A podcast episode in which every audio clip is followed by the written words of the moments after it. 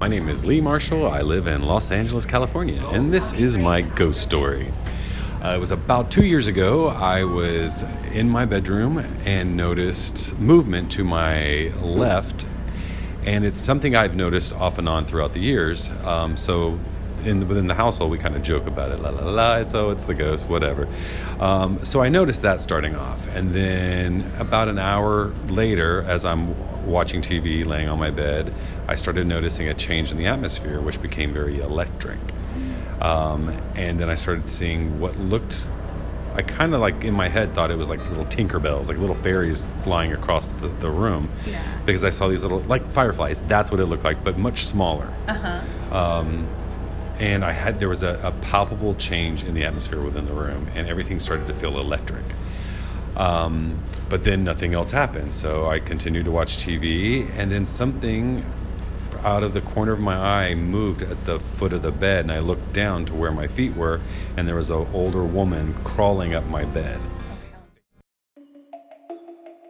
Everyone has a ghost story. It might be an urban legend you heard in a sleepover, or that time you saw a family member appear and disappear in a blink of an eye right before the hour of their death. It might not even be your story. We all have ghost stories that have crawled into the deepest parts of us and never let go.